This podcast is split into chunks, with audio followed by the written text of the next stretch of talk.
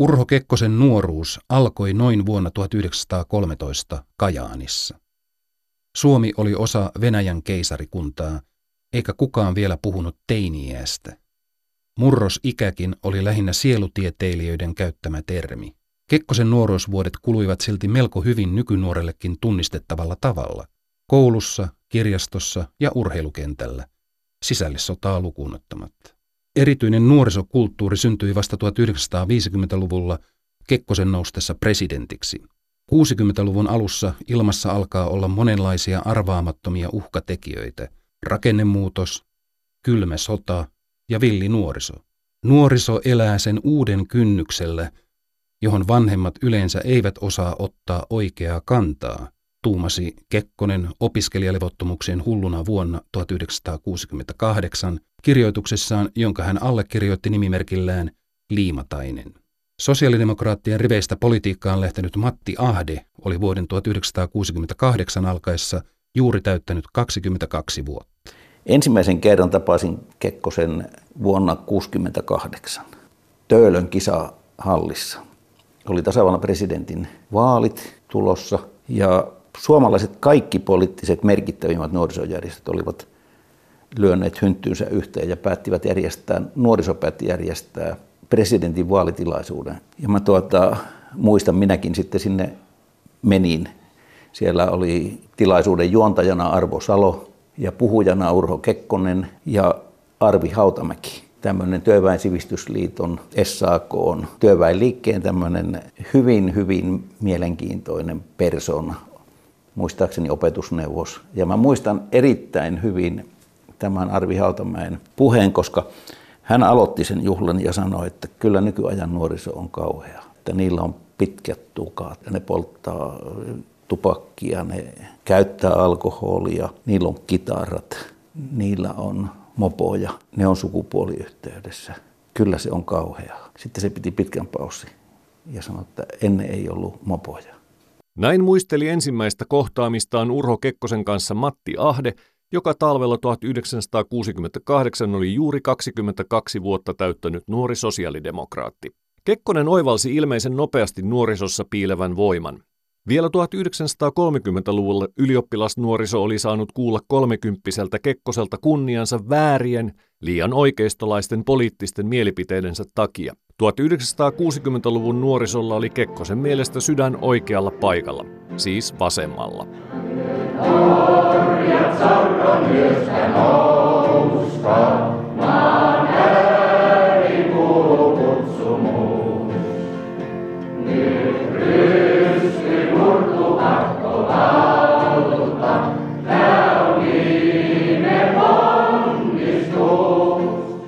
Tutustuakseen paremmin nuorison ajatteluun Kekkonen alkoi järjestää nuorille illanviettoja, niin sanottuja lastenkutsuja, virka-asunnollaan Tamminiemessä. Samalla hän tekee omaa ajatteluaan tutuksi nuorisolle. Erityisesti Kekkosen mielenkiinto kohdistuu vasemmistonuoriin. Jari Tervon kanssa Tamminiemessä muistelee kansanedustaja Erkki Tuomioja, joka saapui ensimmäisille lastenkutsuilleen 19-vuotiaana. Sinut kutsuttiin myös mukaan. Millaista täällä oli? Oli täällä helmikuussa 1966 ja olin silloin koulussa Isosaaressa, että se kävi niin kuin esimiesluutnantina totesi, totesi erinomainen lomahuuli. Ja olihan se sellainen tilaisuus, että mä olen noin myöhemmin sitä kuvailut sillä tavoin, että Kekkonen käyttäytyi tällaisen hyvän tahtoisen ruhtinaan tavoin, naureskeli vitseille mutta, ja, ja pilkkalaululle Mannerheimista tai Ho Chi Minh huudolle tällaiselle näin. Ei ottanut niitä kovin vakavasti, ei, itse asiassa ei varsinaisesti antautunut kovin syvälliseen keskusteluun, mutta eh, sehän riitti hurmaamaan sen porukan, että tämmöinen vallan läheisyys oli, oli olemassa ja, ja, ja hyväks, hyväksyntä. Sanottiin, että Kekkonen kalkeutui vasemmalle. Hmm. Onko se sinun mielestä hyvä luonnehdinta? Kyllä, se on, no, se ei ole lääketieteellinen luonnehdinta, mutta joka, mutta joka tapauksessa niin kyllä se tiettyyn rajan asti kyllä kuvaa minusta sitä tilannetta. Urho Kekkonen ei ollut perheessään ensimmäinen, jota nuorten ajattelu kiinnosti. Sylvi Kekkonen oli lähtenyt kirjailijan uralle vuonna 1949. Hän järjesti 50-luvulla kirjallista salonkia kutsumalla nuoria uraa aloittelevia kirjailijoita kotiinsa Kampinkadulle ja pääministerin virka-asuntoon Kesärantaan. Kekkosen tultua presidentiksi Salonki kokoontui myös Tamminiemessä. Sylvi Kekkosen elämänkerran kirjoittaja, tietokirjailija Anne Matson. Ja tämä on minusta mielenkiintoista, että, että 50-luvulla, kun oli tällainen kirjallisuuden jonkinlainen kultakausi ja Sylvi Kekkonen siellä keskellä kaikkea, ja sitten 60-luvulla suuret ikäluokat tuli yliopistoon ja politisoitui ja Urho Kekkonen siellä häärää keskellä kaikkea ja keksii tämän lastenkutsut instituution, jossa nuoret poliitikon alut ja muut pääsee presidentin luokse kotiin. Ja minusta tässä on ihan selviä, selviä yhteyksiä, että ensin Sylvi, Sylvi Kekkonen on tällaisen kehitellyt, eli olisiko Urho Kekkonen saanut hyvän vinkin aika läheltä tälle omalle, omalle jutulleen. Nuorison isänmaallisuus oli Kekkosen mielestä oikeanlaista. Se oli kansainvälistä eikä itseensä käpertynyttä sotien muistelua. Siksi nuoriso oli loistava liittolainen Kekkosen pyrkimyksessä suomalaisen yhteiskunnan eheyttämiseksi ja sodista periytyneiden kaunojen sammuttamiseksi. Muistojaan Kekkosen lastenkutsuilta kertoo Matti Ahde. Niin meitä oli sinne kutsuttu 20-25 nuorta, pääasiassa vasemmistolaista, kulttuuri- ja poliittista henkilöä, mutta erityisen paljon kulttuurihenkilöitä. Tuolloin muistan, kun me laulettiin työväenlauluja tässä Tamminiemen salissa, Henrik Otto Donner oli pianossa. Ja, ja ainakin muistan, että siellä oli Kristiina Halkola, Elina Salo, Antero Jyränki. Erilaisia mm, ihmisiä, minäkin olin sitten siellä mukana. Kaksi keskustalaista sen muistan, oli Mikko Immonen, keskustapuolueen silloinen puoluesihteeri, ja Paula Tuomikoski. Ja ketään kokoomuslaista ei tilaisuudessa ollut. Mä muistan, me syötiin silloin Savidovosta, Savidovossa ammuttua villisikaa. Kekkonen kiersi siellä sitten meidän pöydissä, pöydissä koko illan aikana ja syötiin ja juotiin hyvin ja laulettiin työväenlauluja. Siis tämä Raiku työväenlaulu ja Urho osallistui lauluun mukaan ja hän oli tosi hurmaava hyvä isäntä. Mutta hän lähti aika sitten aikaisin kuitenkin nukkumaan, koska muistan, hän oli seuraavana aamuna lähtemässä Ranskaan Charles de Gaullein hautajaisiin. Ja, ja me jatkettiin kuitenkin sitten, ja Sylvi esimerkiksi tuli vielä meidän mukaan sen jälkeen, kun Urho oli mennyt levolle. Ja, ja me istuttiin täällä varmaan puoleen yöhön ja sitten tämä porukka häipyi Helsingin yöhön. Että ne oli hyvin, hyvin mielenkiintoisia ja, ja kivoja tilaisuuksia, että niistä jäi niin kuin hyvä maku. Hän halusi tällä tavalla olla selvillä, mitä nuoriso ajattelee, missä nuoriso on menossa, minkälaiset virtaukset, sekä ideologiset että aatteelliset että kulttuurilliset, kulttuurilliset ideat mielessä niin kuin pyörii. Se oli varmaan viisas tapa, koska tällä tavalla hän myös eräällä tavalla möi itsensä tälle joukolle, koska hän oli aidosti kiinnostunut ja hän tunsi kuitenkin niitä asioita, joista, joista siellä illan aikana sitten keskusteltiin. Hän kävi siis tosi intensiivisiä keskusteluja näissä pöydissä ja ei ollut mitään esityslistaa, vaan se oli yleistä illanviettoa ja ilonpitoa, mutta, mutta myös niin kuin tosi vakavaa asiaa siihen yhdistetty.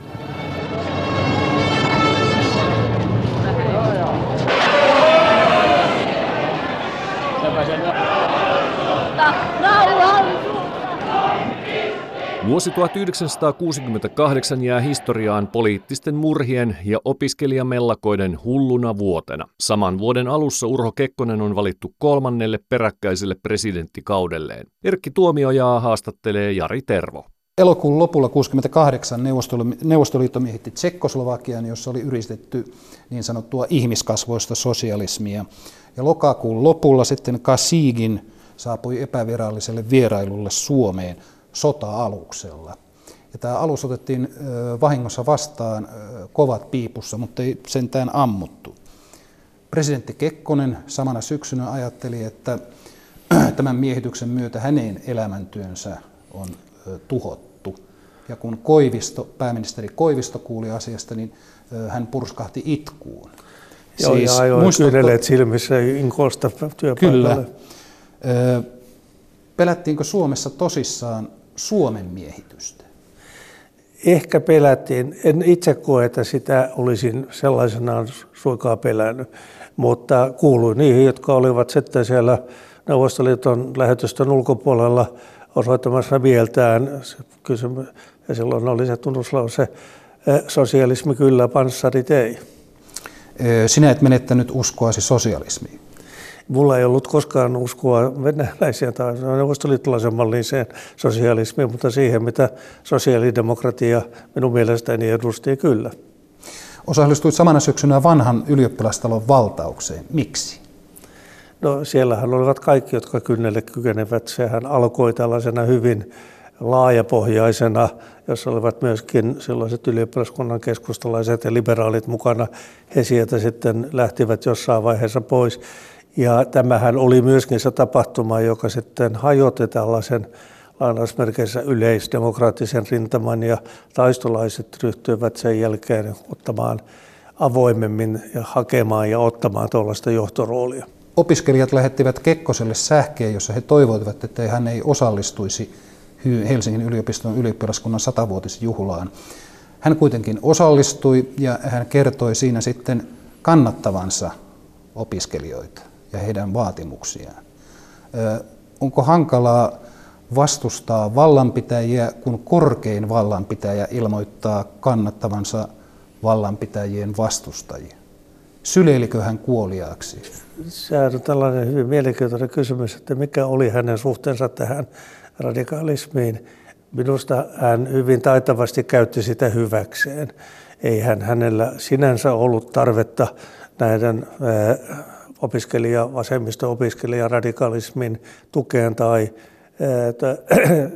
osallisuuteen ehkä marginaalisesti enintään hänen ulkopolitiikkansa tukena, mutta muuten niin se sopi hänen kuvansa hän, hän kaverasi toki samanaikaisesti Markus Wallenbergin ja Suomen johtavien kapitalistien kanssa, ja, mutta eh, osasi myöskin integroida tämän radikalismin Suomessa sellaisiin uomiin, että se ei koskaan johtanut niin kuin jossain Saksassa terrorismiin, eikä myöskään tuottanut mitään trotskilaista tai maolaista ulkopoliittisesti arveluttavaa oppositiota, vaan, vaan se kanavoitui sitten tähän taistolaisuuteen. Niin siis ehkä Kekkosella oli sitten oma osuutensa siinä, että hän syleili ääriainekset tästä opiskelijanuorisosta kuoliaaksi. Kyllä, mutta hänellähän oli tämä ikään kuin integraatioajatus muutenkin olemassa, ja sehän oli jo tuossa 60-luvun alussa, ja sitten siinä 66 SKP, SKDL paluussa hallitukseen myöskin vaikuttavana asiana. Pidemmän päälle Kekkonen ei tyytynyt vain vasemmistonuoriin, olihan ulkopolitiikankin taakse saatava koko kansa. Ruotsalaisessa kansanpuolueessa oli alusta asti ollut Kekkosen politiikan ymmärtäjiä. Kekkonen oli solminut ystävyyssuhteita suomenruotsalaisiin politikoihin rauhanopposition vuosinaan ja puolueen vähemmistö oli kannattanut häntä presidentiksi jo vuoden 1962 vaaleissa. RKPn edustajana Tamminiemen lastenkutsuille osallistunut Per Steenbeck. Minun kutsuni taisi tulla vuonna 1967 ja olin silloin eh, juuri tullut niin kuin eh, RKPn nuorisojärjestön puheenjohtajaksi ja olin ilmiselvästi sitten niin kuin kutsuttavien niin kuin joukossa. Eh, Kekkonen hän halusi pitää yhteyksiä niin kuin tällaisiin sanoisiko nouseviin poliittisiin niin kuin nuoriin, poliittisesti niin kuin valveutuneisiin nuoriin ja, ja minullekin tuli, tuli sellainen kutsu ja, ja, ja tässä huoneessa se, se toteutui niin sanoakseni. Tulin tänne hyvissä ajoin niin kuin piti, ja, koska oli sauna niin kuin ensimmäisenä. Ja, e, siellä ei ollut Kekkosta laisinkaan, mutta siellä oli Kekkosen Eh, henkinen kantaja eh, Vilkuna, professori Vilkuna. Ja adjutantti Levo, joka oli uskollinen, uskollinen kun seuraaja myöskin. Ja saunottiin heidän kanssaan sitten ja ne, ne kertoivat karskia juttuja sitten, niin kuin, ja, jotka kaikki päätyivät Kekkosen hyvään repliikkiin muistaakseni. Valtiovallan huipentumana Kekkosen olisi pitänyt olla nuorison vihollinen numero yksi – mutta hänestä tulikin nuorison ystävä ja ymmärtäjä. Kekkosen oli helppo esittäytyä radikaalimpana kuin nuoriso itse, koska hän oli itse ikuinen radikaali. Kekkonen ymmärsi myös, että nuoriso halusi ennen kaikkea pitää hauskaa. Pär Steenbeck. Kyllähän Kekkonen näissä juhlissa, joissa minä olin mukana, kyllähän itse, itse niin kuin antautui, niin kuin että, että ei se ole teeskentelyä. Kyllähän piti, piti hyvästä seurasta ja, ja, ja viihtyi nuorison keskuudessa aivan selvästi. Tämä oli vastakohta siitä, että hänen kaveripiirinsä hän oli aika iäkästä tai hänen, hänen, hänen, hänen tuota, ikäryhmään kuuluva niin hän hakeutui sitten ihan nuorempiin seuroihin myöskin. Niin, ja se oli aitoa minusta, niin kuin, että, että huulen heittoa äh, piti siitä ja, ja, ja sikari suussa sitten niin kuin viihtyi. Ja sitten äh, kun ilta oli, oli, oli se olisi 11 maissa jo, niin joku oli sitten kovaan ääneen sanonut, että eikös tässä saa lisää juo, juomista. Ja Kekkonen kuuli sen, ja, tai se oli tarkoitettu hänelle tietenkin, ja oli äh, niin kuin suututtanut niin kuningat, että mitä nyt tässä? Nousi seisomaan ja, ja oli niin kuin hieman harmistunut tai ainakin äh, näin, näin näytteli ja marssi sitten tuota, äh, verhon luokse, veti sen pois ja painoi nappia ja sitten se lausui kovalla äänellä, että minä ainakin tiedän, mitä nappia painetaan tässä maassa, se sanoi. Noin niin kuin. Ja, ja tietenkin sitten yleisö tai, tai vieraat niin kuin ilahtuivat ja, ja tarjolijat tulivat heti täyttämään lasia. Se oli tällaista näyttelemistä, niin kuin, mutta, mutta hyvin määrä, sanoisiko, määrätietoista sellaista. Toisin kuin moni oman ikäpolvensa suomalainen, Kekkonen ei tuominnut nuorisoa epäisänmaallisena. Päinvastoin hän jopa antoi ymmärtää joissakin kannanotoissaan, että nuorison isänmaallisuus oli parempaa isänmaallisuutta kuin niiden, joiden suomalaisuus tiivistyi talvisotaan. Yksi Kekkosen neronleimauksista olikin esittää nuorison kapinallisuus isänmaallisuutena. Uutta isänmaallisuutta edustivat muun muassa rauhanliike ja luonnonsuojelu. Kekkonen puolusti rauhanliikettä yleiseltä mielipiteeltä, joka hänen mukaansa leimasi rauhantyön tekijät joko hassahtaneiksi idealisteiksi tai pahoiksi kommunisteiksi. Tällainen yleinen mielipide on saatava muuttumaan, Kekkonen jyrähti. Yhteiskunnan silmissä on rauhantyö tunnustettava yhtä isänmaalliseksi kuin mikä tahansa muu kansallisesti jalo toiminta. Jari Tervo haastattelee Erkki Tuomiojaa. Miten tuota, niin pragmaattinen reaalipoliitikko Kekkonen, niin miten hän osasi itsensä sitten tehdä tykö nuorelle suomalaiselle älymystölle? Idealistiselle mahdollisesti? No siis kyllä hänellä oli myöskin tietynlainen tämmöistä eh, hän oli aika lukenut, hän osasi kirjoittaa hyvin terävästi ja analysoida asioita, että se ei ollut vain tällaista niin kuin, sanoisiko olemuksen karismaa. Ehkä sitä hänellä ei loppujen lopuksi niinkään paljon ollut, vaan se oli kyllä enemmän tällaista intellektuaalistakin samastumista kohteeseen. Niin kauan kuin hänellä toimi toimivat kaikki funktiot, niin hän oli terävä kuin partaveitsi. Onko hän sin, sinun mielestä sinun tapaamista siis suomalaisista poliitikoista, onko hän älykkäimmästä päästä? No varmaan älykkäimmästä päästä, mutta en tiedä, onko hän sitä kukaan koskaan mitannut, että kyllä minusta esimerkiksi presidenteistä niin, niin Mauno Koivistokin varmasti hyvin erilaisena persoonana, vähintäänkin samalla tasolla. Suomi on kansakuntana elänyt entistä mielenkiintoisemman, edistyksellisemmän ja ennen kaikkea vapaamman vuosikymmenen. Tänä aikana olemme oppineet yhä enemmän antamaan arvoa ihmisten erilaisuudelle ja yhteiskuntamme monimuotoisuudelle. Se on samalla merkinnyt suvaitsevaisuuden kasvamista. Mutta käsi kädessä tämän kanssa on kasvanut epä- tietoisuus epäoikeudenmukaisuuksista yhteiskunnassamme.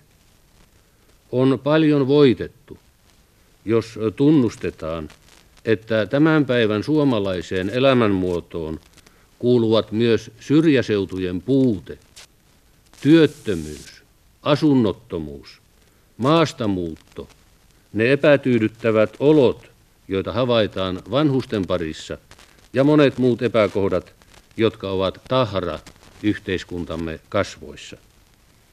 Vasta kun tämä avoimesti ja nöyrin mielin tunnustetaan, syntyy tahto epäoikeudenmukaisuuksien poistamiseen ja olojen korjaamiseen uudistusten tietä.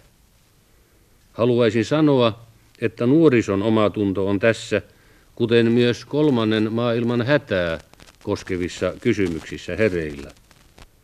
Nuorten joskus ehkä liian rajulta vaikuttaneesta sysäyksestä olemme terveellä tavalla alkaneet epäillä niin hyvin luutuneita arvoja kuin toistemme yksioikoisia väittämiä.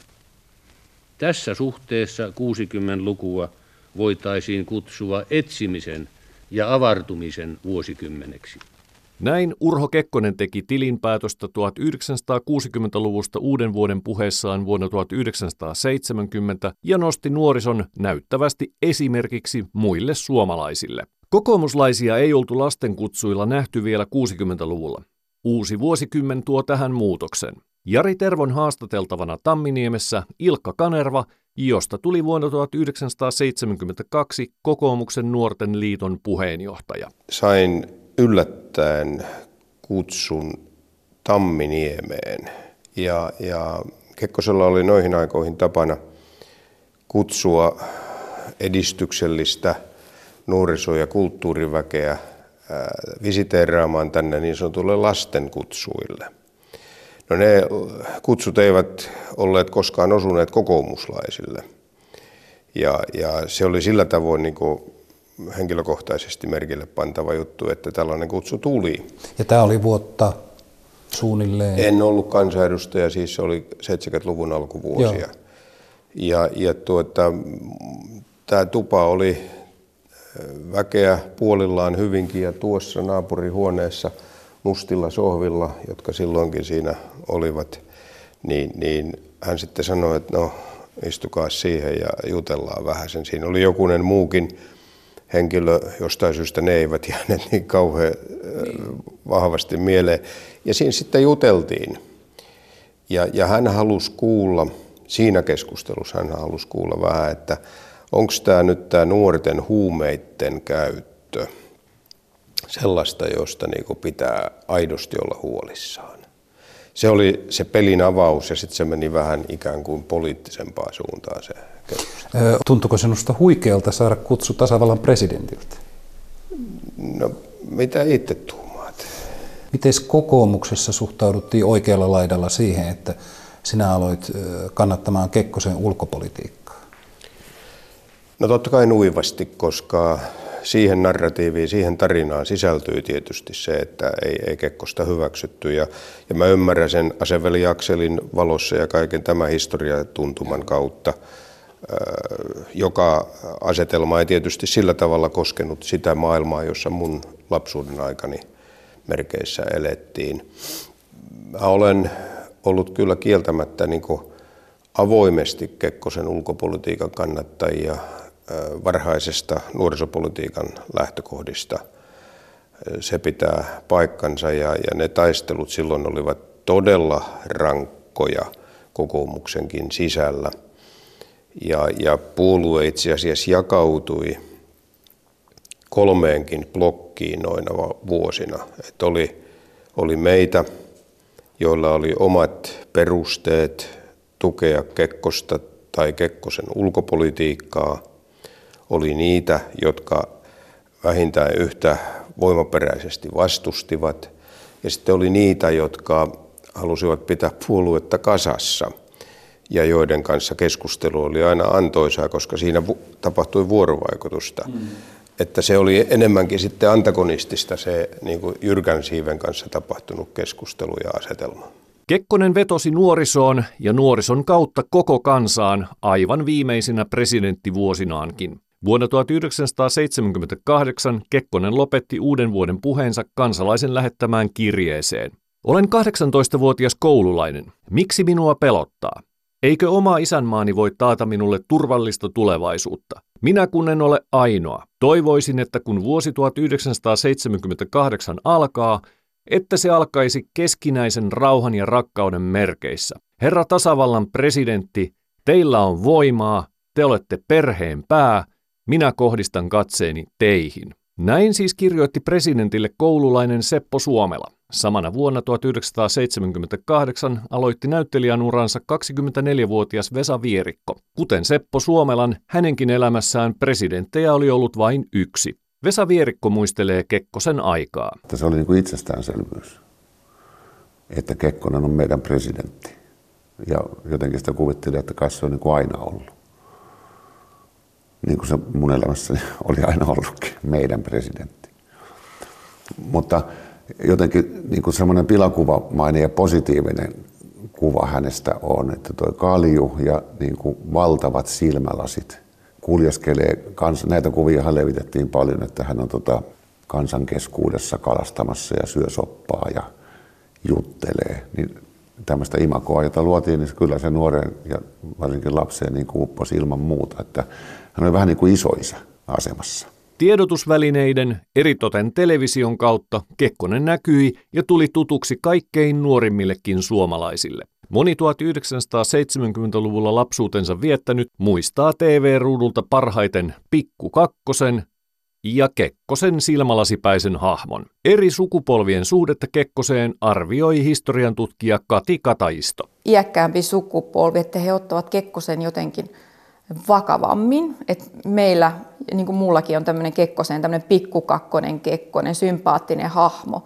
niin me, me voidaan niin kuin käsitellä häntä jotenkin rennommin ja nostaa näitä kaikkia erikoisia piirteitä sieltä, että kuinka hän näin voimakkaasti kehtasi käyttää tätä valtaa ja kuinka hän oli, että me voidaan ihmetellä sitä, me voidaan tuoda esiin näitä, että tehtiin näitä myyttisiä piirteitä ja kaikkea tällaisia, eikä me oteta sitä niin tavallaan vakavasti. Ja sitten taas iäkkäämmät saattaa ajatella, että nyt ne joko lokaa Kekkosta, että ne ei kunnioita Kekkosta, mistä ei suinkaan ole kyse, vaan kyllä tietenkin tunnustaa hänen niin kuin arvonsa valtiomiehenä, se on ihan kiistaton. Kylmän sodan aikana ihan kiistaton, mutta ei myöskään me nähdä, että miksi pitäisi sitten niin kuin pitää Kekkosta jalustalla ja ei saisi tuoda myös näitä erikoisempia ja hyvin niin kuin tavallaan jopa huvittaviakin piirteitä esiin, eikä se tarkoita sitä, että me oltaisiin uudestaan luomassa jotain myyttistä Kekkosta, vaan me vaan leikitellään sillä ajatuksella enemmän. Kekkonenhan itse oli tämmöinen niin kuin vähän piruilija ja hän saattoi tehdä tämmöistä, niin kuin vähän testata ihmisiä, sanoa asioita. Hänestä se olisi varmaan hauskaa, että häntä nostetaan tällä tavalla. Ei siihen mä usko, että hän loukkaantuisi ollenkaan. Ei hän, vaikka olikin tietynlainen tämmöinen arvokas valtiomieskuva, niin hänessä oli kuitenkin sellainenkin puoli, että hän vain varmaan vähän nauraskelee tuolla pilven reunalla, että antaa palaa vaan nuoriso.